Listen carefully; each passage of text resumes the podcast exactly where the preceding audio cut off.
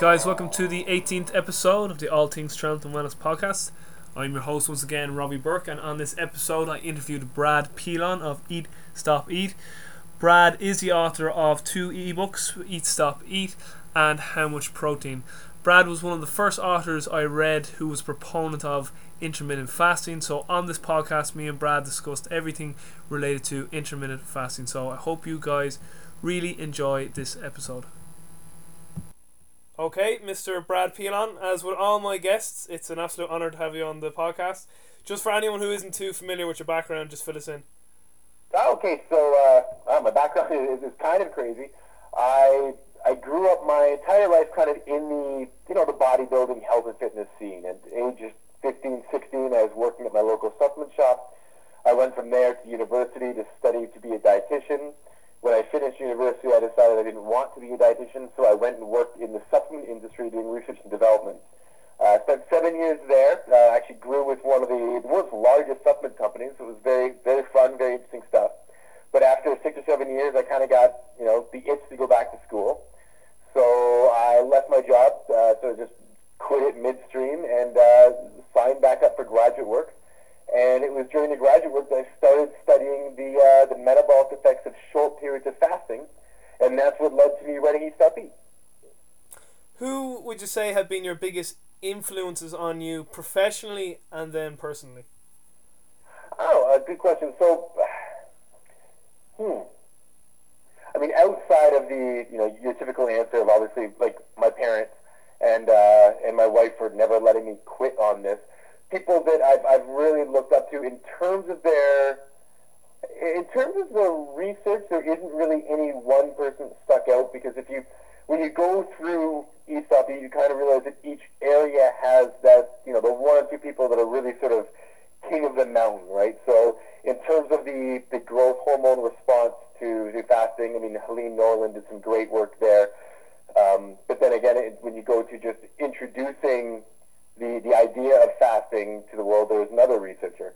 In terms of um, how they conduct themselves online, uh, I've always been a fan of the way the way Craig Ballantyne kind of approached the, the online world. So I, I've taken sort of a little bit from everybody, but in, in general, it's just kind of been the the people around me, the, the people who actually see day to day rather than the people who are sort of online staring back at me on a computer screen. So, Brad, how did you how did you become Brad Pilon of Eat Stop Eat? Because you know, as I said to you before, um, like you were the first person that I read that was talking about fasting, and to me, it was like a complete like just you know complete opposite of what I was told. And then when once I heard about you, I heard about Martin Berkhan, and so you know, how did you become Brad Pilon of Eat Stop Eat? Yeah, you know, it, basically it's because I started with sort of a deep hatred of the idea of fasting, right? Like I, I came from from bodybuilding. I came from one of the world's largest bodybuilding supplement companies that was full of you know young employees who lived and breathed bodybuilding. Right, like um, every year that company had an in-house bodybuilding competition where all the employees would literally we'd, we'd have a contest and the you know the level of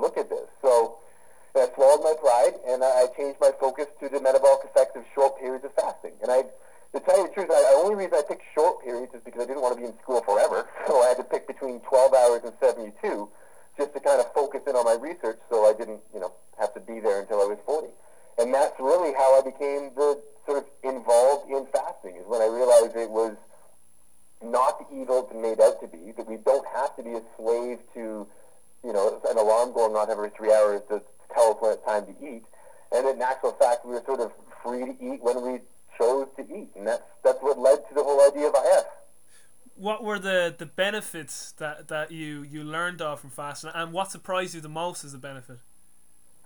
I guess what really surprised me the most at the start was the really was my own ignorance. that was the most surprising part, right? Because I thought I knew it all.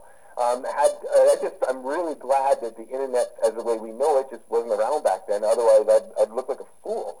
The the most startling thing, I guess, was the the fact that you really don't lose muscle.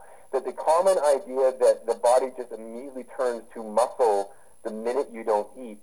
You know, when you really stop and think about it, just how ridiculous that even that concept is. And in fact, your your body has muscle sparing mechanisms built into it, and that's what the fasted state actually is.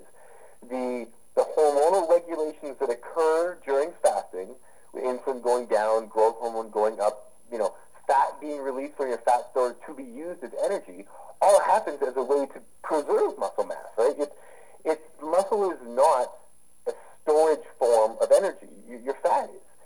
And that was the main thing that, well, you know, sounds common sense. I'm sure half the people on this podcast are going to be like, yeah, duh. Right? For, for me back then, that was actually pretty startling because I'd been taught and had reinforced in me over and over again that if you don't eat, your muscle just literally just falls off your body. Yeah. So that one was, was really shocking to me. The, you know, looking back at it, knowing how slow changes in your muscle happen, you know, you don't build muscle overnight. You're certainly not going to lose it overnight. But, you know, at the time, that was kind of revolutionary to me. Uh, same with you know the basic premise of, of metabolic rate. The fact that you're, you're the, how many calories you burn in a day isn't you know massively dependent on how much you ate in the last couple hours, but it's more just dependent on the the day-to-day process of human life. That the majority of your calorie burning when you're resting is from things you can't control, right? From the activity of your liver and your kidneys and your heart and your lungs and your brain, these things. You know, things that are kind of, they do their job with or without you thinking about it. That's what drives your metabolic rate when you're resting. It was things like that, you know, really realizing that, man, the, the human body is amazing. It's just this phenomenal machine that we don't fully understand. And it has the capacity to do amazing things like burn fat. You just sometimes have to get out of its way, right? And stop trying to force it to do things. And the easiest way to lose fat is to simply not eat and give your body a chance to burn fat. That, that was the part that was really, as funny as it sounds, revolutionary to me. Do you think that fasting is is something anyone can implement straight away, or do you think they need to get to a certain level of health and then they then fasting can be beneficial? Uh, good question. Uh, no, I don't think that everybody can use fasting right away. But I also don't think it's necessarily a health thing. Now, there, there are people with metabolic conditions, diabetes, that kind of thing, who really, if they're going to try out fasting, they should do it with their physician or doctor alongside them.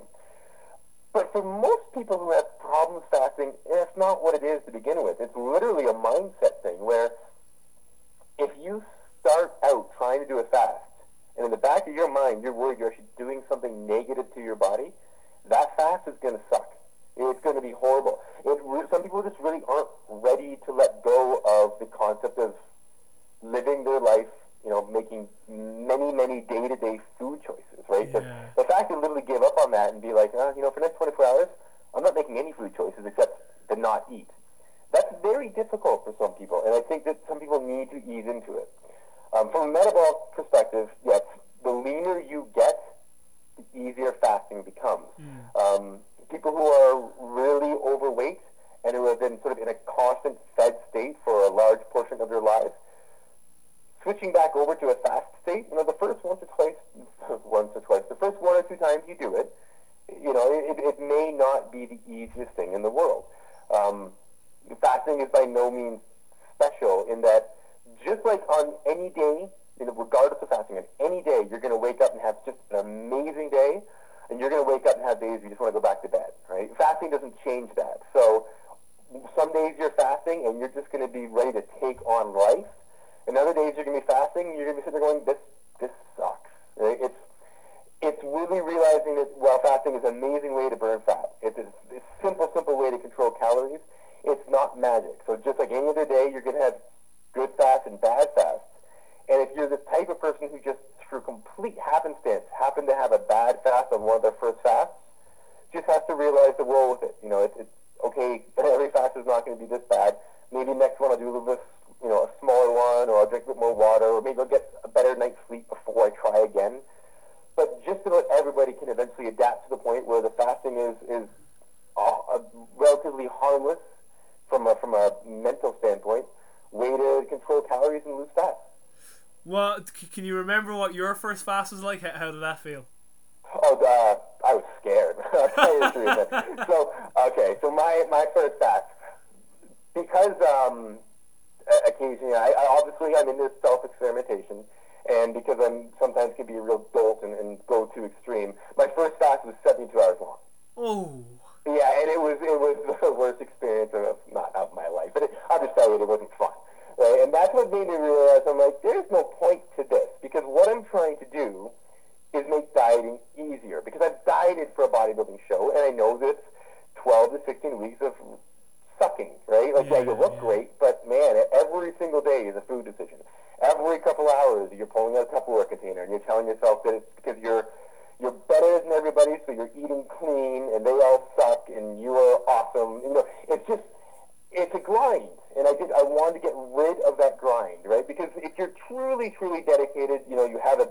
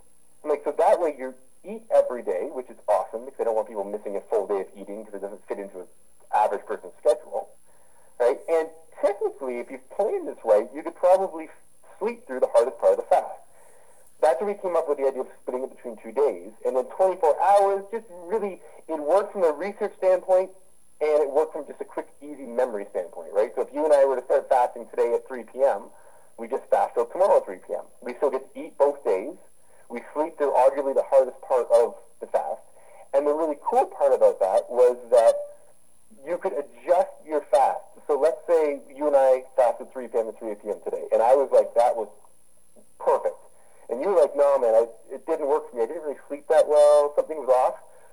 You can experiment, and maybe you want to fast 7 p.m. to 7 p.m., and then the nighttime starts just better for you. So by breaking it down to 24 hours, it gave way more flexibility by making it go overnight, you can you can really manipulate your days better. And so after the 72-hour fast, I think it took me a couple of weeks, and then I started trying that. And that's when I really got into the groove of it. But the problem was I was still trying to do every other day. And see, how long ago was that? Okay, so I had my wife was pregnant with my first child. I was in school full time, but also obviously trying to line up some sort of you know, job when I was done school because I haven't even thought of publishing stuff yet. And what I realized was that fasting every other day, because so much of our day-to-day social activities revolve around food, it started to get kind of cumbersome, right? Because people would want to go for lunch with me, or I'd, I'd want to network with someone who might have a job possibility. They want to meet at a coffee shop, right? So it got to the point where I realized I'm like, this is this is good. I'm on to something, but it still needs to be more flexible. This is still definitely cumbersome. I'm definitely still on a diet. You know, I and I made the mistake, the horrible mistake of going out for dinner with friends and ordering just a, a water. And that's when you realize the social constructs of dining together are very, very important. And if you're sitting at a table not eating while everybody else is eating, it's very awkward. It's not fun for anybody because everybody else, they're now hyper aware of the fact that they're eating. And you've kind of ruined the celebration for them. You're hyper aware that everybody else is eating, so you really want to eat. And it just it just wasn't good. So from there, I progressed to, you know what? If I do this once or twice a week, I'm still going to lose weight. I'm going to eat responsibly on your days, not dieting, but responsibly, right? So not like a kid the day after Halloween, but just as normal as normal can be. But then once or twice a week, I can throw in a 24-hour fast. And by making it once or twice, you know, if I was planning on fasting today, but a big thing happened and I couldn't, that's no problem. It can be flexible. I can fast tomorrow. So my first fast was horrible. My second fast was okay. It took a couple fasts before I even gave up on like, you know, maybe needing to bring some food with me just in case I didn't feel great. And then uh, by about a month into it, I, I was I was off to the races. I found a way it was really flexible, really easy. I was measuring my blood glucose throughout the entire 24-hour fast with just a simple glucometer. That's when I started experimenting with working out during a fast. And then I was, at the time, this was, remember, pre-kid, um, I was doing Krav Maga, which is a, a kind of mixed martial arts type of fighting style. And I could do Krav Maga for an hour, and then an hour of combatives, which just basically means beating the crap out of each other for an hour afterwards. While fasted, measuring my blood glucose and be fine. And that's when I realized there that I was like, okay, the research is right. I mean, your body's amazing. It, for a healthy person, it can regulate blood sugar pretty well. If I want to, I don't see any issues with training during a fast. So it all came together pretty quickly. In, in the course of the, maybe two months after that initial 72-hour fast, I'd gotten to right down to basically what Stop Eat is today. And then it just was uh, about a year of self-experimentation while doing my grad work, and then bingo bango, I've been fasting since. I just said bingo bango. Wow. That's all right. Um, have you noticed a big difference between males and females when it comes to fasting? No, to, to tell you the truth, I know that that's been brought up online, um, mostly because of uh, some animal research. Uh, I do know that at the leaner side of things, right? So, as, as odd as it sounds, because guys traditionally we have lower body fat, like roughly about half the amount of women, if you just want to sort of, you know, generalize massively. Um, for us to get into lean contest shape, we're just slightly below that kind of that healthy range, right? So if you consider eh, roughly a 10% body fat for most guys to be a nice sort of you consider that person healthy, you consider that fine. Um, for a woman, the same thing would be around 20%. But then for a guy to get, you know, start getting into like good, lean, holy cow, that guy is going to do a contest shape, now we're talking 7 8%. So it's not really that large of a, a drop. But for women, all of a sudden, we're talking 15%. In those low levels of body fat, what happens is, obviously, if the fat is that low, there's simply less fat available as an energy store. Um, and this is where the trick comes in, is that for the average person, this is still not really an issue. For the hyperactive person, not hyperactive, but like very active, now what you've done is you've created a situation where you're probably dieting, you're also excessively active, and you're fasting. In that situation, um, when you have those three together, the negatives are more pronounced in women. I think they're still there in men, but I think they're more pronounced in women. And the important thing to remember there is that Eat Stop Eat and the idea of intermittent fasting was meant to be a replacement for hardcore dieting and excessive exercise, not in addition to it. When you add it on top of all those things, that's when bad things can start to happen. I want people to be able to kind of loosen up on the other areas of their life by using fasting, not just drop fasting on top of you know your four hours of extreme exercise every single week combined with you know hardcore dieting with low carb. You know, mixing it all together. I want you to loosen up on everything else. So the difference is is there at that low levels, and it's more pronounced. I think that guys still we suffer very similar to women when we're doing that excessive amount of exercise, dieting, and throwing fasting. Only for us, if you do see um, a decrease in testosterone or a decrease in energy, it's not as obvious as it would be in a woman who maybe um, they go amenorrheic and lose their period at low levels of body fat, right? Yeah, so yeah. it's more obvious in them, but I don't think it's that much different. I think that at low levels of body fat, regardless of if you're a man or a woman, right, the the benefit of IF is it allows you to loosen up on the dieting and the exercise. But if you want to keep dieting and exercising in a sort of a hardcore fashion, then maybe what you want to loosen up on is the fasting. I just don't think you should do all three hardcore, if that makes sense. You, you've spoken there about training while fasted. What, what is your opinions on improving strength, uh, endurance, and can you also gain muscle while doing something like Eat? Yeah, okay, so the, the muscle thing is an interesting one because we constantly argue back and forth uh, on whether or not a caloric surplus is needed for muscle building. And the problem is we then we have to define a caloric surplus because to me, if the calories are being used to build muscle, which is a process within the body, then it's not a surplus. It's, it's part of your daily needs, right? A surplus to me is when an amount of calories has been eaten that past as much muscle building as you can do, there's still excess calories and therefore being stored as fat. I, so I don't think you need that level of surplus. You do need to supply calories for the muscle building process. I just don't know A, where those calories need to come from, because remember, you have calories available from your body fat, and B, how, you know, how massive the need is, because muscle grows very slowly. I don't think it's an on-off switch, so I don't think that if, you know, if my calorie needs for a day are 2,700, if I eat 2,701, I'm building muscle, but if I eat 2,699, I'm not, right? So I think it, it's a, a gradient, meaning that I believe you can be in a slight deficit and build muscle, just a bit slower, right? So 90% of max muscle building speed, I guess. The other thing is muscle is built slowly. And with Eat Stop Eat, there are, even on an extreme version where you are fasting twice a week, you know, there's a three-day period followed by a two-day period where you are eating, right? So if on those days you're eating at or slightly above maintenance, how does it all work out? What I have found is long-term, and because you don't really measure muscle growth daily, but long-term, we've had numerous people with DEXA measurements, including myself, gain a small amount of muscle, lose a small amount of fat over three to four months of fasting. So it's obviously possible in the long term. I just don't know if had I been not fasting, instead of gaining three pounds, would I have gained 3.25, right? Something, something as trivial as that. Yeah, so, yes, the answer is yes, I do believe you can build muscle while implementing fasting. I'm not sure if you build muscle if you're fasting and dieting at the same time, if you're going to build muscle as fast as you could have.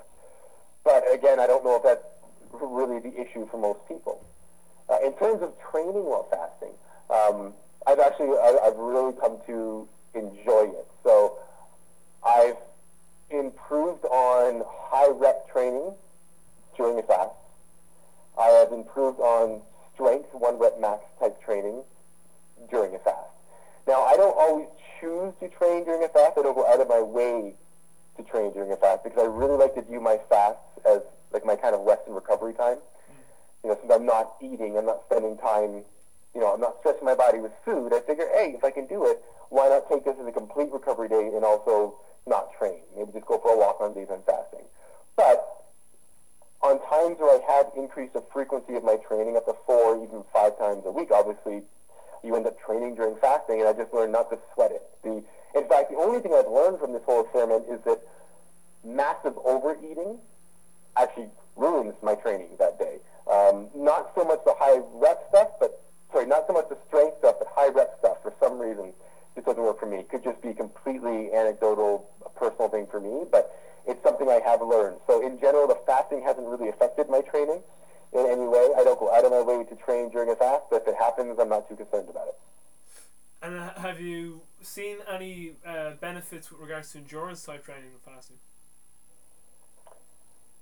Uh, I'm trying to think if I do anything in endurance. I, to tell you the truth, I don't do anything that would warrant an answer there. I mean, the closest thing to endurance I do during a fast is 20 minute squats. so, Yeah, and I'm, and, that's, that's... and I've improved them, you know. And but in terms of like running around with my kids, which is kind of an endurance activity, it's not like on my fast days I'm laying on my couch dying.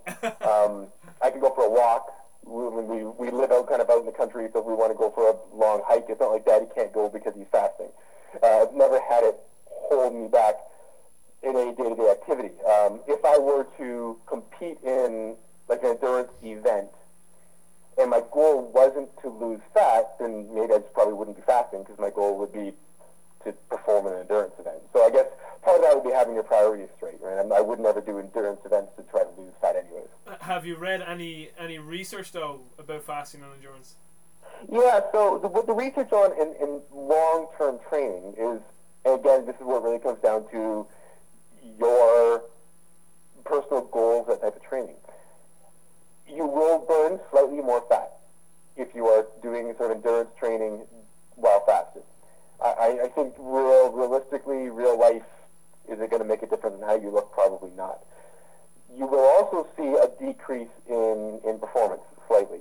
Um, now, I've had people who have completed the massive runs way longer than I would, like half marathons while fasted. But it's not like they also posted their personal best time. Mm. So I guess it really comes down to if you're truly competing in an endurance event, then obviously fasting is maybe not the best thing for you. But if you feel like just going out and going for a run and don't really care if it takes you, you know, 25 minutes or 27 minutes, then it's probably not an issue. I, I remember hearing you speak one time, and you were, you, you know, you, you kind of got into a discussion of the actual feeling of being hungry. Like most people just have no idea what it actually is like to be hungry. Can you just talk about that? Yeah. So what we experience in day-to-day life, and anybody who lives in a fairly affluent society, um, is extreme wanting for food. And that wanting is entrained in us. It is hormonal, but it's because we've learned to expect specific foods at specific times. We've learned to associate certain feelings with certain foods. I mean, we really have an awkward situation because we don't really have a relationship with food because food's an inanimate object.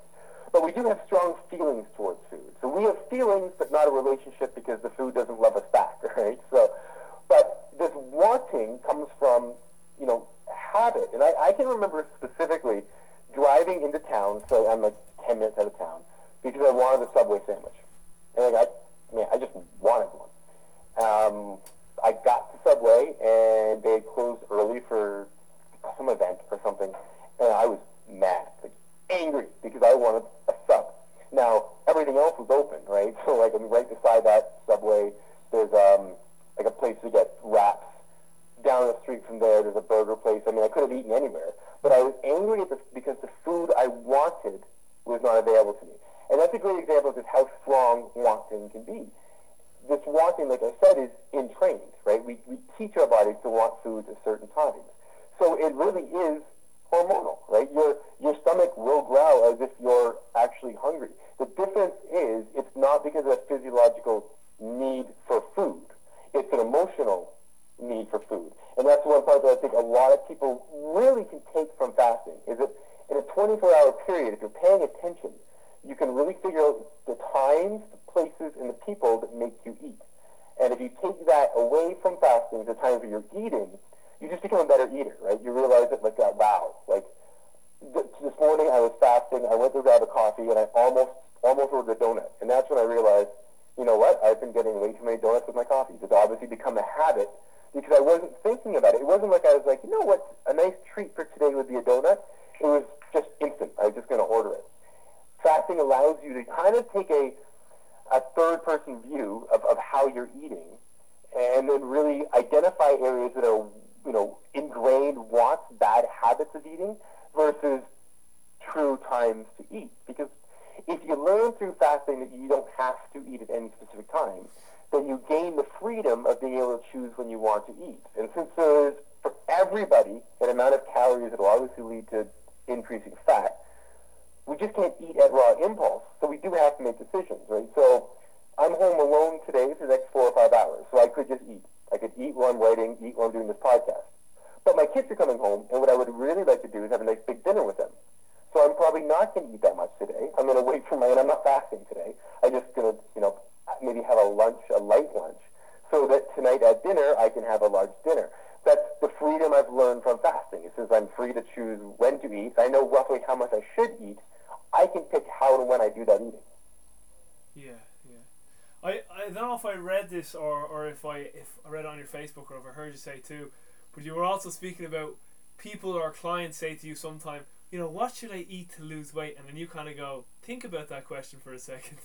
Yeah, yeah, that's a, well, you know, and that's partly my fault. I'm as guilty as, as everybody else because it stems from the industry of weight loss. Yeah, right? yeah, so if exactly. you consider the fact that I have some, I need to sell you something, and I know that you're interested in losing weight, then the only thing I really can sell you is either a workout or something to consume. So from a consuming standpoint, I, I don't care if you want to lose weight. I think that's awesome. I really do. I can fully endorse it as long as you keep buying whatever I'm selling. Right? So the message has really become whether it's a breakfast cereal, whether it's a certain style of eating, whether it's whatever it is, you can keep trying to lose weight, just keep buying our stuff. And that's where the ingrained societal message of what should I eat to lose weight comes from, right? So, I mean, if you're a food company, forget forget the big bad supplement companies. We always pick on them. If you're a food company, you still don't want people eating less, right? So if you are selling chicken and you're worried that everybody's obese are going to stop eating chicken, you tell them, no, no, no. No, no, you keep eating chicken. You just here. Here's our organic chicken. It's two dollars more, but hey, this is the stuff you want to eat if you're going to try to become healthy and lose weight. Yeah, It's yeah. always a battle to be the food on the top of people's minds, and right now, that's not. It's not because you're the cheapest food. Really, to be on top of people's mind, you have to be the healthiest food. And if you're the healthiest food, if you're the food people want to eat when they can charge a premium, and that's where that comes from. Have you ever had any um, anyone ask about fasting for pregnancy? Yeah, yeah, and it, but again, it's a priority thing. I think that based on the research, fasting during breastfeeding is something that is is probably possible. Something for you to easily take up with whoever's in charge of your pregnancy, whether it's a midwife or or your physician. Fasting during pregnancy, um, the number one priority at that time is the fact you're pregnant, right? And, and I know that dealing with the weight gain of, of pregnancy uh, can be emotionally and physically difficult for a lot of women, and I understand the inclination to fast. Um, I have a friend who's pregnant right now, and she was saying that you know the hardest part for her right now about being pregnant is that sometimes she's actually just not hungry, doesn't feel well, but she eats for the baby, and it's very it's, it's kind of a hard emotional decision for her. But for me, I mean, the number one priority is the baby, and you know, by no means am I an expert in pregnancy. So I would say for that nine month period, even, you know, even the time you're trying to conceive, you're doing it on purpose. So that year long period, Yeah. um, maybe avoid the fasting, and then once you've had your child, your child's healthy, everything's going well, you're getting back into a routine, then maybe start it up again. Yeah. The the other book you wrote was How Much Protein, and and uh, that that was a very interesting book. Can you just speak about this kind of concept of how much protein? Yeah, it, it was the number one question. Um, after I launched Eat Stop Eat in 2007 was what about protein? How much protein? During that 24 hours, should I be eating protein? And it was always, I mean, I, I spent six years selling protein, right? Designing protein supplements, doing research on supplement, funding research on, on, on protein supplements. So it was something that was always near and dear to my heart. And to be perfectly honest, I really wanted to work, right? I mean, if, if the key, the difference between me being 175 pounds in a photo shoot and 185 pounds in a photo shoot is just, you know, eating 30 or 40 pounds, 30 or 40 more grams of protein a day, I'm, I'm all in. That's fantastic. But I don't want to tell people that's the answer if it's not. So that's what how much protein came from. Was really just dissecting all the available protein research that I could find that was doing specific measurements. So I divided it into categories, right? I divided the ones that were measuring surrogate endpoints for muscle growth. The ones that didn't actually measure any change in muscle size or weight, but measured things that we think mean the muscle is growing, whether that's, you know, amino acids entering a muscle or the activation of signaling molecules in your body like mTOR or simply changing hormones in your body. I looked at those ones. But then I also looked at all the studies that simply just gave people more protein, had them work out, and measured the amount of lean body mass or muscle mass they had. And it was really interesting because it just, A, the, the idea of massive amounts of protein, you know, so three, four, five hundred grams a day, there's just nothing on it. Right? There's, there's no research that's like, hey, we, we put a group of people on 500 grams of protein a day and look what happened. We don't, we don't really have that. What we do have is a nice amount of evidence that, yes, a high protein diet does seem to be related to an ability to build either more muscle or to build muscle faster. because they might just be getting to the same point quicker. Right? So that was one of the main main things I found. Now, by a high protein diet, I'm talking about a scientifically high protein diet, which for the average man or woman generally falls in between a range of like 90 to 120 grams of protein a day. Still, you know, more than almost double what most governments recommend. So it's still high protein, Yeah. but not the massive amounts that we've been led to believe by sort of the fitness industry.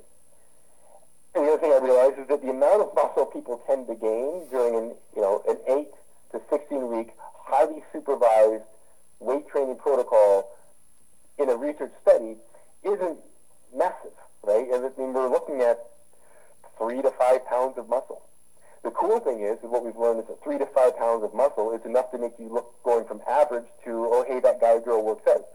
And if you go from gaining three to five pounds to 10 to 14 pounds, now you're like, well, that guy's or that girl's muscular, right? So it doesn't take that much muscle to change a person's look. It may look like they gained 30 pounds of muscle.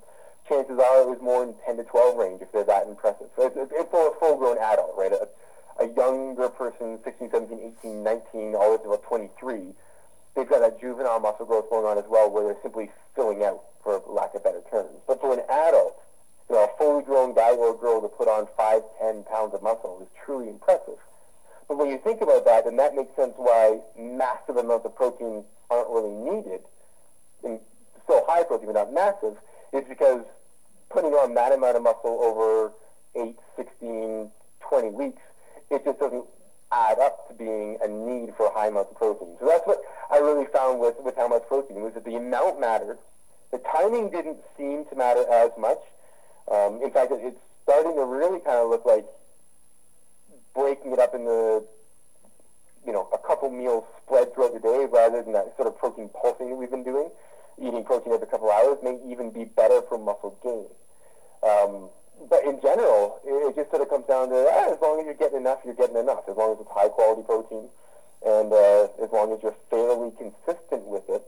Missing a 24 hour period now and then probably is not a big deal as long as over the course of a week you average out to about the amount of protein you need. Um, stressing over whether or not you got your protein, you know, within 20 minutes after your workout doesn't seem to be that important either, because it really seems to be if you're if you're training with any sort of consistency, then every meal you eat is both pre-workout and post-workout, because the the effect that a workout has of sensitizing your muscle to the anabolic effects of eating protein seems to last for at least 48 hours. Yeah. So it just becomes sort of important to eat like a normal person would eat and just make sure maybe there's a bit more protein in your diet than the 60 grams that's recommended. And muscle building should happen. The only caveat I'll place into that is that how much protein the book was written specifically to answer the question, how much protein to build muscle, and not necessarily, you know, what's the best amount of protein for a human to eat to be healthy or to live a long life or to avoid cancer. None, I didn't cover any of that. Specifically, all I wanted to know, because it's still so near and dear to my heart, is how much protein to allow the muscle building to happen. Yeah,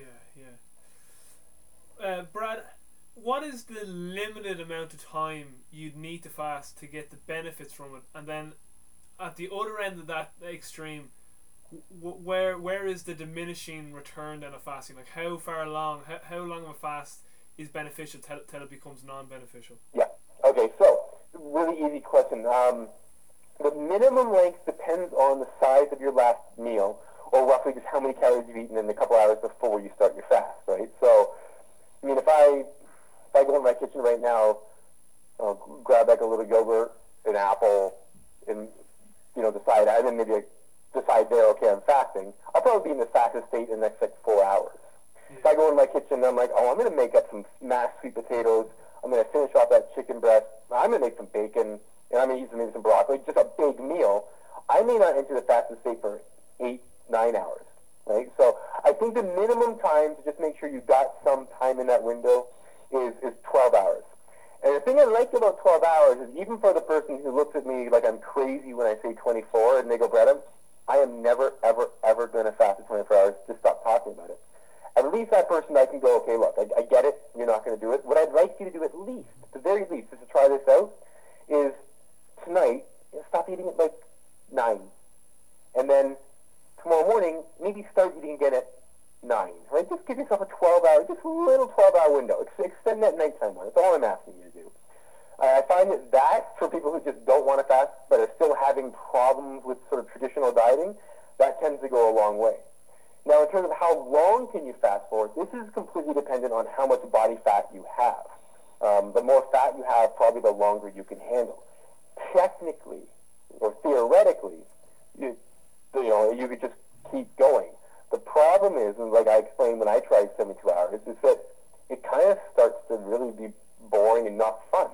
And for that reason, I, no matter how much fat you have, I really don't like you going over 24 hours because I want the fast to be positively reinforced. And by, by that I mean, I want you to decide when they end. So if you think, I'm going to stop fasting today at noon, and all of a sudden it's noon and you're done, you know, that was you. You did it. What I don't want is, I'm going to fast until I can't possibly fast anymore. Then I'm going to fail and start eating. And that's a negative reinforcement. That's what reminds me of traditional dieting. If you think about what traditional dieting is, it's okay, I'm going to eat clean and healthy for the next 16 weeks. And it also just becomes a slow, inevitable march to when you mess up. And when you mess up on that kind of mentality, you know, even if it's just like because you had one bite of your kid's cookie or something, you feel like you've blown the entire diet, and it's time to just, I'm going to binge now, I'm going to take a week off and just eat whatever I want because I, I failed. And what you're doing is you're negatively, negatively reinforcing your ability to control how much you eat. You do that a couple times in a row, and now you're that person who, you know, every couple weeks is telling his friends they're going to start a diet, and then they blow it that weekend, or work gets stressful, or you've, you've created this, this habit of, of breaking the diet or breaking the fast um, on terms other than the terms you set. So the reason I like 24 is almost everybody can do 24 hours. And if you do it, and you complete it and you're done on your terms, you're positively reinforcing the fact that you can do this. And that's, I think, a large part of it, which makes fasting easier the longer you do it. So the minimum 12 hours, the maximum, really don't like people going over 24. There are a lot of people out there who like 36 and it seems to fit. I'm not going to tell you not to do that because it's your lifestyle. But for me personally, what I like to recommend is sort of a max of 24 and a minimum of 12. Um, what what do you think of the 16-8 type of fasting? Yeah, uh, works fantastic for, for a lot of people. It really comes down to just what fits your lifestyle best. If, if you have a lifestyle where you can fast every day till 2 or, or whatever the case may be, it fits, you enjoy it, that's, that's awesome. If you get to the point where you're like, ah, and you want to take a break from this, switch over to the Stop Eat style and then switch back when you feel like it. I mean, there, there really isn't a perfect way to fast. What we're doing is giving you control over when you eat, right? So you can switch back and forth between two. I don't really like the idea of doing both at the same time. Um, a lot of people can do it. A lot of people get good results from it. I just worry that eventually it leads to you getting to the point where you're almost intermittent feeding. Like you're fasting so much, you're basically taking short breaks from your fasting to eat. And I, I, I like it the other way around. I want you to be eating the majority of the time and then taking the occasional break from eating. So, you know, do one or the other, switch back and forth, find one that works for you. What works for you is going to change. So just like with Eat Stop Eat, you might have done three or four months of fasting 2 p.m. 2 p.m. and it's just been awesome. And then you went through two or three weeks where it just, just wasn't working. So you switched the time and all of a sudden that little change makes everything better your life changes, right? So you might be doing Stop and just be like, you know what, I just, just deciding what day to fast is too much for me. I'm just going to fast every day for a bit. If that works at that time, go for it. But at the same time, if you're fasting every day and you're like, this is just getting too much, like it, it's almost stressful, stop. Do Stop for a while. I really don't think there's a, a perfect way as much as there's a perfect way for you in your current life situation. Yeah, exactly. It's pretty much pretty much what I thought do, do you allow any liquids or, or anything during the fast? Yeah, liquids for sure. I mean, if you want to do black coffee, fine. You want to do tea, fine. Water, sparkling water. I don't even really mind if you want to do like a diet pop that's laced with aspartame, right? It's your decision whether or not you're a diet pop drinker. Um, and I don't think having one or two during a fast once or twice a week is nearly as bad as the people who drink, you know, gallons of this stuff every single day. So do what you need to do to make it through your fast. Make sure you stay hydrated, which means, you know, be conscious of, of the fact you are fasting, so have an extra glass of water or two. What a lot of people don't realize is that a lot of the liquid we take in normally comes from our food. Right? Most food is, is abundantly full of water. Since you're not eating, you need to kind of replace that. So just make make an attempt to drink. What I don't like during a fast is, as, as funny as it sounds, eating. Right? If you, if you're eating, you're not fasting. You're just dieting. Right? And so I don't like the fact that people are trying to find ways to kind of cheat the fast by eating. Because I think you lose one of the major benefits, which is learning to go without. So when people ask about, can I put, you know, a half teaspoon of cream in my coffee, the rule is, if you can go without, go without. But if you really can't, then don't, right? So if, if I say, no, you, you cannot put a half teaspoon of cream in your coffee, and you're like, well, fine, I'm not fasting then. Well, then it didn't really benefit you, right? 'Cause There's still benefits to be had from fasting. yeah. But if you're just asking because you're trying to find secret ways to, you know, to hack a fast, whether it's, you know, celery and then carrots and then coffee, it's, it's going to get to the point where you're just going to gradually not fast anymore. And you're going to lose a lot of the benefits from the fasting, which is learning to have control over when you eat. If you're just eating just less when you're fasting, but on all the times that you normally found habits to eat, there, there's really no reset going on, right? You're really not learning. You're not learning to go without. You can do this. You're just eating all the time. You normally would eat just for one day a week. You're eating a bit less, and I just worry that's going to gradually just turn into not fasting. What have been your biggest criticisms? Like, what are the biggest criticis- criticisms that you get when you come out with this eating philosophy?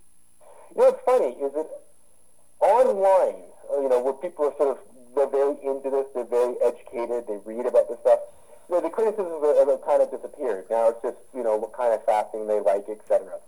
But in the real world, sort of off, it's still the very basic things. I was just on the national news in Canada, and you know they got me to explain fasting, and then they cut, of course, to a dietitian, and the very first thing she said is like, "Oh, you'll lose muscle." So it's still, it's the very basic premises that are the ones that we constantly have to fight to help the rest of the world kind of in, improve their health. So people, people who don't work out at all, who, who do not lift a weight at all, are still the ones when you mention fasting, they're going to be like, what of my muscle mass? And I'm like, "Mm, what about it? You've got none, right? Like it's, um, but it's, it's the main concern. It's the things that kind of been the quick argument from authority is the one that will always be on the top of people's minds. So if you tell people to work out, which a quick argument from authority is, yeah, but when I stop working out, all the muscle's going to turn to fat.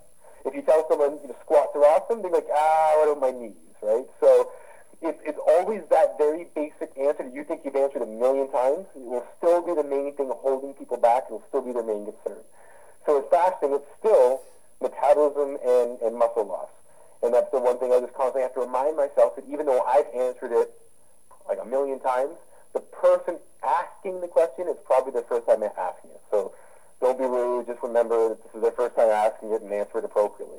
But that'll always, I think, always will always be the issue with fasting is those two things. Yeah, yeah. There's, there's just I don't know. Have you ever heard of a, of a researcher called Ray Peat? How do you spell the last name? Uh, P E A T. No.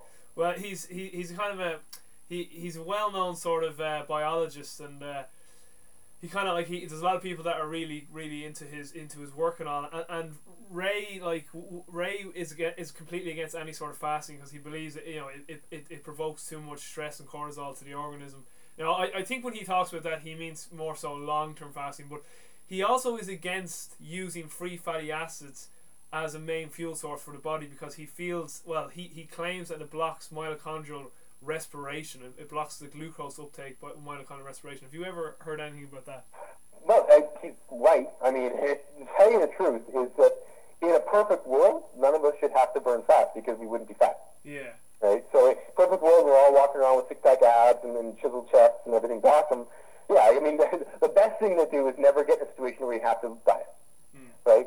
But past that, you know, back in the real world, the second best thing to do is if you are overweight, deal with it, right? You go through corrective measures to get rid of the extra fat, and that involves burning fat. Does fat, does the act of burning fat decrease the amount of glucose you're burning? Absolutely, because you can only burn a certain amount of anything that's your metabolic rate, right? So if you're burning 2,000 calories in a day, and 1,000 are coming from fat, well, that's 1,000 that aren't coming from sugar, right? So, so he's right on that point. Is that a negative? And this is very difficult with, with human biology. Is is what is a negative and what isn't. So if you and I were to go do a, a squat workout, and then we were to take some imaging done of our thighs and see the absolute bloody mess we made of the muscle fibers, we would look at each other and be like, okay, we are never, ever, ever doing that again. Because whatever we do, if we do that again, I, I don't think we'll use our legs. Yeah. But then if we look at our legs four days later, we're like, oh, whoa, they just completely reorganized. Everything looks great. I think they're actually bigger. Yeah, maybe we should do that again. Right? Same with eating protein. If you were to look at what happens to the body a half hour after eating protein, you'd be like, oh, holy cow. I look, mean, all those amino acids are entering muscles. If we just keep doing this, we're going to look like Arnold in like a week and a half. Like, this is amazing.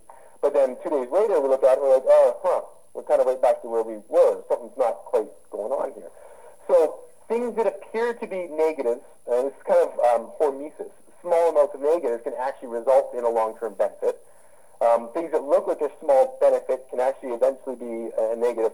You really have to kind of look at the sum total of what's going on.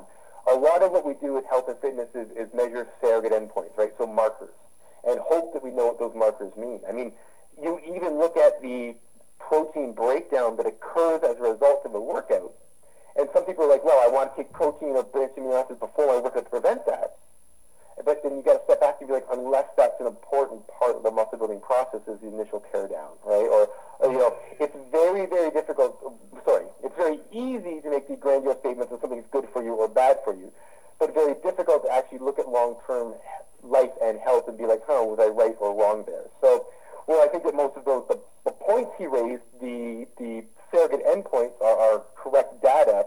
Their meaning is, is what we probably have to stop and really debate and interpret properly. Yeah, he, he he's a big proponent of keeping the metabolism, you know, at a very high rate. So he's, he's a big big proponent of thyroid and making sure that the thyroid doesn't get suppressed. But when I for, just from my sort of studying, like we are humans are generally a feast famine beast. So in the summertime, you know, if you look at kind of evolutionary biology, they would say we were meant to get a bit fatter and a bit insulin resistant in the summer because we wanted to, to, to have that as a safety mechanism for our hibernation state in the winter when we when we became to run our body on free fatty acids and we needed to actually go into a hypometabolic state in winter because there just wasn't the food around. Whereas I think as you said he kind of takes the surrogate endpoint maybe and you know if, if you actually the fact that we don't have any winters anymore now now now these actual things that were helpful for us in a in a hibernation situation are actually things that harm us now with heart disease and diabetes and cancer maybe that that's kind of an evolutionary biology kind of take on it yeah, I like to look at the, the idea that up until the age of about anywhere from 18 to 21, well, let's even go higher, 25, yeah. we are developing. Yeah, yeah. But after that, what we're doing is the slow decay of life. Yeah. Like, and it, it, it, it's morbid as it sounds. The, the act of living is involved in the sort of a decay process that eventually catches up to us. So the absolute healthiest thing we could do is stick ourselves in stasis like Captain America, right? And then we're, we're rocking. But that's not maybe the ideal, right? Is maybe the ideal is to realize this decay is happening um, and live the best life possible um, without maybe getting too obsessed over how long we're going to live because I really do believe the length of our life will be largely dependent on the um, health services provided by the nation we live in um, combined with pharmaceutical advances. Uh, I really don't think that intermittent fasting is going to make me live to 250. Uh, what it might make me do is, you know, at 60, I may still feel awesome, whereas some of my friends who don't fast may kind of feel like a beaten down 60 year old. That, that difference may occur, but in terms of overall life, you know, the things that are going to catch up with us are going to catch up with us, and, and the things that are going to end our lives are going to end our lives. Yeah most of the things that I think happen in between, a lot of that's going to come down to just mindset and how you deal with stresses in your life. Just last one or two questions, Brad, and then I'll let you go. Um, supplements. Do, do you have any recommendation for supplements? I, I know with regards to f- training fasted, I know Martin Berkhan some other people they recommend BCAAs while you train. Like, do you have any taken any supplements for? Well, there's time and place for a, a fair number of supplements, and I, I, think that the problem we run into with supplements is that uh, they're meant to supplement diet in very specific cases. So, for me, uh, a very overweight man would have different supplemental needs and, and possibilities than a very lean man, right? Like so it really depends on the individual. Uh, mm-hmm. you, you look at things like, you know, e- even testosterone boosters, as funny as it sounds, but the, the people who need a testosterone boost, the leaner a man gets, generally the better their sort of testosterone metabolism is. A very overweight man, a man who's been overeating, will tend to see a very large suppression uh, of, of testosterone. They may be the people who need a testosterone supplement, right? It's never been tested because we just tested testosterone supplements that have your average university age male, right? So you know whether it's DHEA, even even something as as re, as unproven as tribulus, right? There there are certain populations where we're like, hey, you know, it still might make sense here if there's an effect. It hasn't been studied, but that's why I'm, I'm as much as I don't like the crutching on supplements that some people do, I don't like to completely rule them out because there's so many factors at play I think that partly explains why you know ten guys could be like, I tried that and sucked, and one guy could be like, Yeah, I tried that and I really I really felt it made a difference, right? Yeah. It could be complete placebo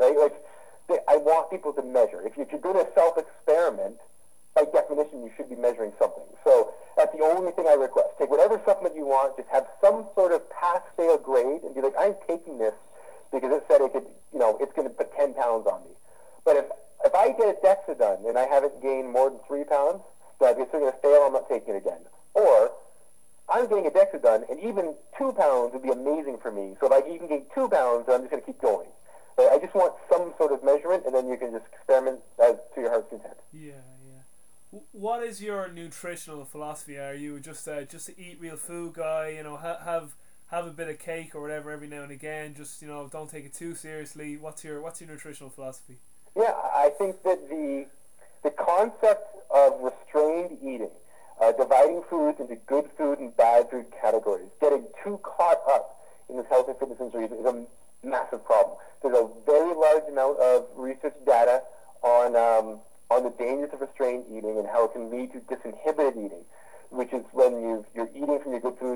and then by mistake you eat a food from your bad food list, it leads you to a period of overeating, a period of heightened eating,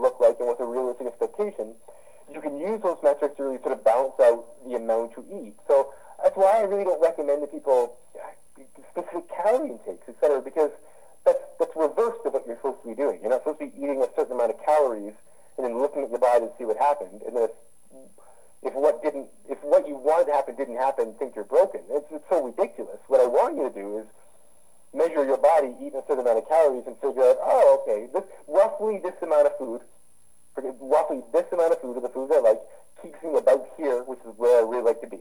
And if I have a photo shoot coming up or I'm going to a beach or something, I know that I can subtract a little bit of food out of that and I'll get changes. But I know that anything over this, every time I eat a little bit too much, my waist starts to creep up. And, you know, maybe in the right light with the right posing, I can't really tell in the mirror. But, you know, the, the measuring tape doesn't lie. It's up a couple days in a row. I'm like, okay, this is going somewhere I don't want to go. I'm going to pull back a bit on how much I eat. You take that approach, it, it, actually becomes fairly easy to, to manage your food intake. Last, without getting all crazy on, on knowing that you eat 2,791 and a half calories every day. Yeah, yeah. Last two questions and then that's it. Um, what are you going to eat today?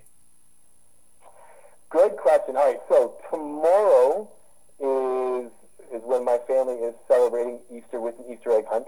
Uh, my kids are going to find the eggs, and then I'm going to steal them and eat them. So I know tomorrow is going to be a slightly higher intake of, of, of calories. So what I've got on tabs for tonight is I just got a, just a really, really good duck breast from a, a store down the street. I've only ever cooked duck once before, so I'm going to give it a go. Uh, let me just check the fridge here. I've got some broccoli left over from a couple nights ago, so I'm going to steam up some broccoli.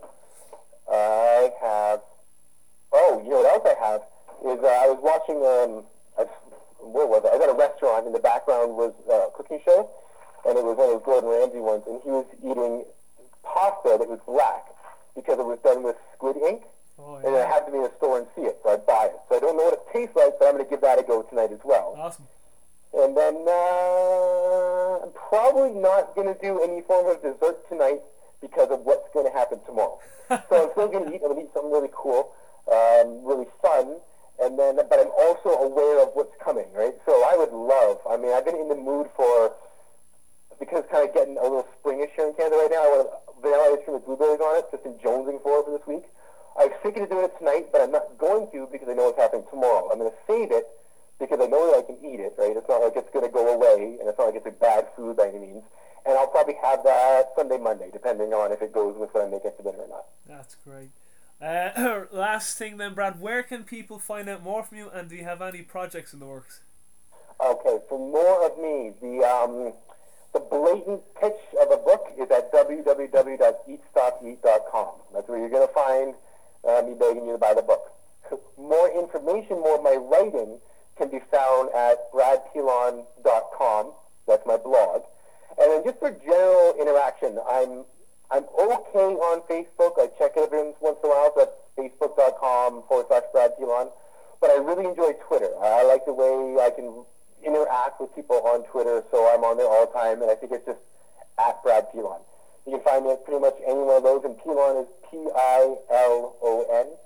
And uh, I'm, I'm on the net, as they say. Brad, uh, I just want to say thanks a million again for taking taking an, uh, over an hour of your time out of your day to, to come on to my podcast. Uh, re- really appreciate it. Hey, no worries, my friend. Uh, okay, guys, for all you listening, thanks again for downloading the podcast and listening in. My interview here with Brad. Uh, hopefully, I'll be back again soon. So take care